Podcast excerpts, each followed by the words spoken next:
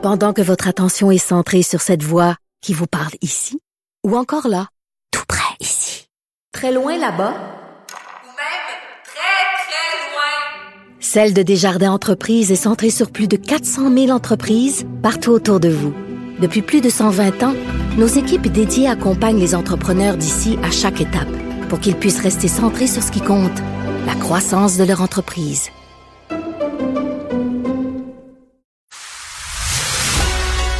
Il manie l'idée, la réflexion, la persuasion, le silence. Mario Dumont. Informé, cultivé, rigoureux. Il n'est jamais à court d'arguments. Mario Dumont.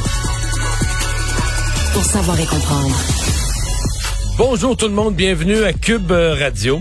Et vous savez que les paris sportifs, c'est l'affaire à la mode. En fait, si vous regardez un temps soit peu de sport, euh, vous le voyez constamment, là, y a les sites de paris ici au Québec, il y a l'Auto-Québec qui fait le maximum pour prendre le contrôle avec son mise au jeu du pari sportif, mais c'est à la mode. Plusieurs entreprises privées aux États-Unis qui sont en forte croissance de leurs revenus avec ça. Là, je dois avouer qu'il y en a une bonne quand même, parce qu'il y a la WWE, la lutte. qui veut. Euh, qu'on puisse parce que bon ça je comprends que c'est aussi rentable pour les sports eux-mêmes pour les ligues sportives la WWE qui veut euh, permettre des paris alors, ça soulève la question, là. Pour, peut-on euh, parier sur quelque chose qui, dans le fond, euh, il est scénarisé, là? Euh, en tout cas, ça veut dire une chose, là, sur les scénaristes, sur les gens qui écrivent les scénarios. ça amènerait des obligations de confidentialité qu'on n'a jamais eues dans les sports. Personnellement, je trouve ça absolument absurde et ridicule. Tout de suite, on rejoint l'équipe de 100% Nouvelles. On va rejoindre le collègue Mario Dumont dans les studios de Cube. Bonjour, Mario. Bonjour. On revient évidemment sur les euh, révélations de notre bureau d'enquête, euh, cette histoire euh, ce matin, alors qu'on apprend que la GRC a sous la loupe deux centres à Montréal et Brossard qu'il soupçonne donc d'agir comme poste de police chinois. Ça rebondit évidemment à la Chambre des communes cet après-midi. On va écouter ensemble, si tu veux bien, l'échange entre le chef du bloc et le premier ministre. Le premier ministre veut choisir lui-même qui enquêterait. Pourtant, on sait que depuis des années, le premier ministre a des rapports des services de renseignement. Il n'a rien fait, il veut agir seul, il veut agir en secret. Est-ce que par négligence ou par ignorance, le premier ministre ne s'est pas disqualifié pour une pareille nomination? Évidemment, nous allons procéder avec un expert indépendant pour regarder la question d'ingérence euh, dans nos systèmes politiques. Mais par rapport au poste de police qu'on euh, qu'on voit un peu à travers le pays, et c'est très préoccupant d'en voir aussi à Montréal, je peux dire que la GRC et euh, le, service de, sécurité et de renseignement sont déjà en train d'agir concrètement. Mario, à chaque jour ou à peu près, là, il y a une nouvelle histoire, un nouvel angle qui ressort. Est-ce que Justin Trudeau va devoir faire plus et plus vite que son rapporteur spécial? Euh, je peux certainement répondre à ta question. Une première chose, c'est que l'espoir des libéraux que cette semaine, avec l'annonce de début de semaine, là, tout se calme, euh, ça s'est pas produit. Mm. Euh, Monsieur Trudeau est toujours sous des, sous des braises ardentes comme il l'était, donc son annonce n'a rien calmé. Dans le cas présent, euh, appelons les choses par leur nom. Hein. Dans le fond, on le savait qu'il y avait des, des, postes de police chinois euh, cachés sous des organismes communautaires. C'est juste que tout à coup, ça devient proche, je pense, pour bien des Québécois, bien des gens du Grand Montréal. on dirait, voyons, c'est c'est niaiseux, mais on dit, ah, Brossard, Vancouver, pas Brossard, mais Toronto, Vancouver, bon, OK, c'est loin. Puis tout à coup, oups, Brossard, c'est comme, OK, c'est à côté, c'est chez nous, on a des mm. images, les gens passent devant, sont habitués de voir ça, puis tu dis, OK, il se fait... Ça, a rendu ça euh, bien, bien, bien, bien concret, bien, bien proche de, de, de, nous, je pense, pour beaucoup de gens. Puis euh, là, tu dis, OK, c'est quand même organisé un petit peu, parce que là, la responsable de tout ça, celle qui est, qui est enquêtée comme étant responsable de ça, quand même réussi à se faire élire comme conseillère municipale à Brossard. La mairesse de Brossard, moi, ce mm. matin, m'a donné une entrevue pour dire, on a porté plainte au DGE, il s'est passé des choses bizarres durant la campagne électorale. Elle a eu, elle aurait eu, puis là, je reprends les, les termes de la mairesse, mais de l'aide, comme de ce mm-hmm. centre un peu de l'aide mystérieuse. Euh, donc, euh, euh, c'est ça. C'est comme ça devient bien concret.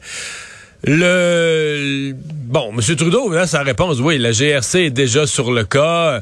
C'est juste que pour les gens, ça s'additionne. Pour les gens, c'est comme, OK, il y a de l'ingérence dans l'élection de 2019, de l'ingérence dans l'élection de 2021 pour financer un candidat de M. Trudeau. finalement, dans plusieurs comtés au fédéral, euh, ça arrête. Puis là, même au municipal, on dit même au municipal, il y aurait eu de l'ingérence euh, de la, de la Chine pour mm. essayer de placer des gens. Euh, ça, ça rassure pas. Et, Pierre Poilievre disait, on veut euh, une date, là. bon, ne serait-ce que pour le registre, là, pour les euh, agents étrangers et tout ça. Euh, on n'a pas de date, de moment, d'échéancier, à savoir là, comment les choses vont être prises en charge. Ouais, le registre, là, ça, dans les annonces de M. Trudeau cette semaine, le registre, ça tourne un peu à la farce, là, parce que pas que c'est pas une bonne idée, c'est juste que mm. c'est une idée qui était déjà poussée par un député conservateur. Euh, qui s'est fait battre. Donc, c'est un de ceux... Le, député qui proposait un registre des lobbyistes étrangers, euh, c'est le député, c'est un de ceux que la Chine a travaillé à faire battre, peut-être le plus fort. C'est whoops, OK, lui arrivait avec une idée qui plaisait pas au gouvernement mm. là-bas, à Pékin, et c'est un de ceux qu'ils ont réussi à faire battre. Euh, bon, présentement, c'est une idée qui est présentée au Sénat. Il y a présentement un projet de loi devant le Sénat sur le même sujet présenté par le sénateur Oussakos. En parallèle de ça, on apprend aujourd'hui que l'idée est soumise. Il y a des gens autour de Justin Trudeau qui lui, qui lui soumettent l'idée depuis plusieurs mois. Fait que, il nous présente dans un plan d'action cette semaine cette affaire-là comme si c'était une nouvelle idée, mais tu dis OK, c'est parce que c'est juste toi qui le fais pas. Là. Des gens t'ont poussé à le faire. Il y a un mm. comité du Sénat, il y a un ancien député qui l'ont formulé sous forme de projet de loi prêt à adopter. C'est ouais, c'est comme c'est difficile d'être à la fois de, se présenter comme le promoteur d'une idée, puis euh, d'être celui qui fait rien avec, alors que l'idée est, tu la proposition est là euh, sur sur la table à dessin depuis des mois et des années là. Ouais. Parlons, euh, autre sujet, des grands dirigeants des bannières en, alimentation qui ont témoigné hier au comité sur l'agroalimentaire à Ottawa. Plusieurs qui ont trouvé ça un peu euh, stérile, qu'on n'a pas appris euh, grand-chose finalement. Ça a d'ailleurs donné lieu à un échange entre le chef adjoint du NPD et le premier ministre Trudeau à la Chambre. On va écouter. Hier, le NPD a forcé les PDG de trois grandes chaînes d'épicerie de s'expliquer enfin. Mais au lieu de donner des réponses claires, ils ont débité, les grands boss ont débité des platitudes pour justifier de s'en mettre plein les poches. Pire, ils veulent maintenant adopter un code de conduite pour se réguler eux-mêmes sur les prix dans leurs magasins. C'est le renard qui gère le poulailler. Quand les libéraux vont renforcer les pouvoirs du bureau de la concurrence pour veiller à ce que les gens soient pas plumés par la cupidité de ces milliardaires. Monsieur le Président, savons euh, que les Canadiens sont très préoccupés par le prix de leur épicerie. C'est pour ça, d'ailleurs, qu'il y a des mois, le ministre de l'Innovation a écrit au Bureau de la concurrence pour s'assurer que tous les outils disponibles soient utilisés. On est là en tant que gouvernement pour aider les Canadiens à passer à travers ces moments difficiles.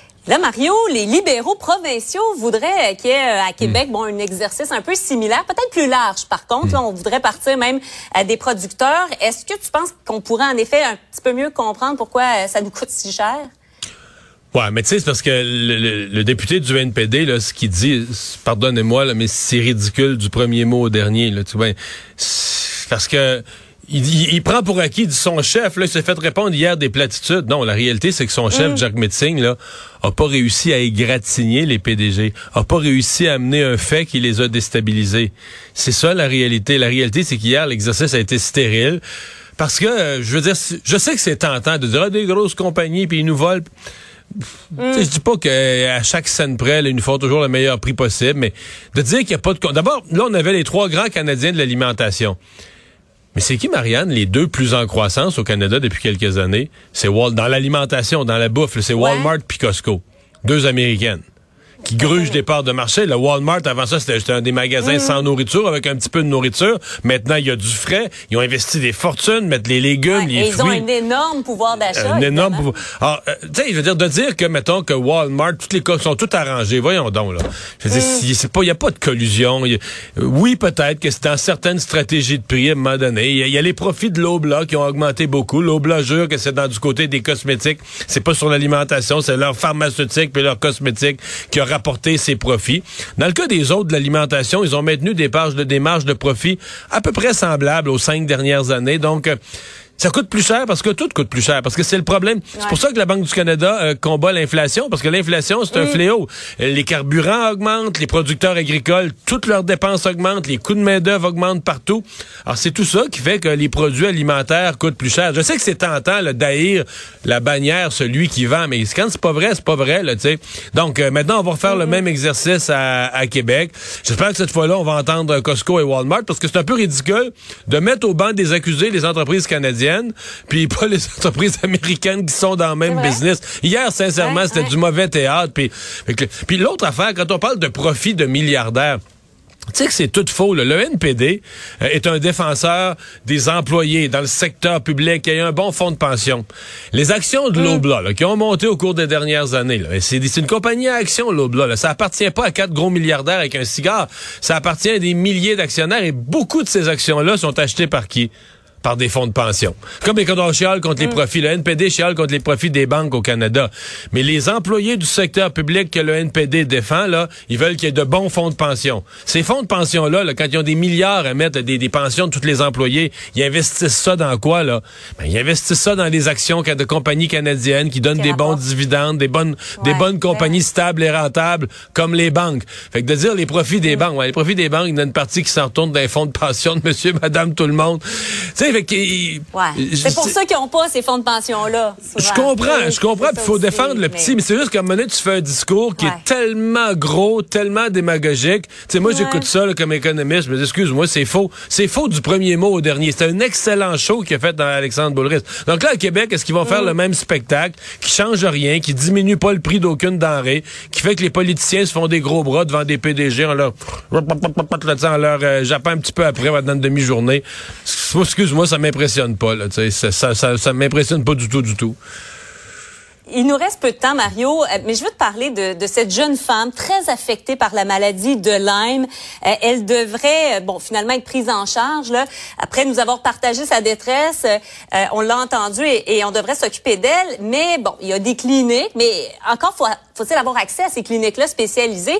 Est-ce que c'est pas anormal qu'il n'y ait pas de point de chute pour des patients qui sont aussi hypothéqués qu'on doive se rendre à parler aux journalistes pour avoir des services quand on est aussi malade que ça? Je suis pas à convaincre. Je suis probablement un des seuls chroniqueurs à l'écrit au Québec. J'ai fait une, une, chronique, je pense c'est euh, l'année passée, euh, sur la maladie de Lyme. C'est un vrai problème. Là. Moi, j'avais vu, j'avais lu, j'avais rencontré, entendu des témoignages de détresse. C'est extrêmement mm. difficile pour les gens qui sont atteints de cette maladie-là d'aller chercher des, des, soins de santé. Euh, c'est un problème. Là, minimalement, effectivement, là, il y aura des cliniques. Il y, a, un effort, un premier effort du ministère de la Santé depuis quelques mois à peine.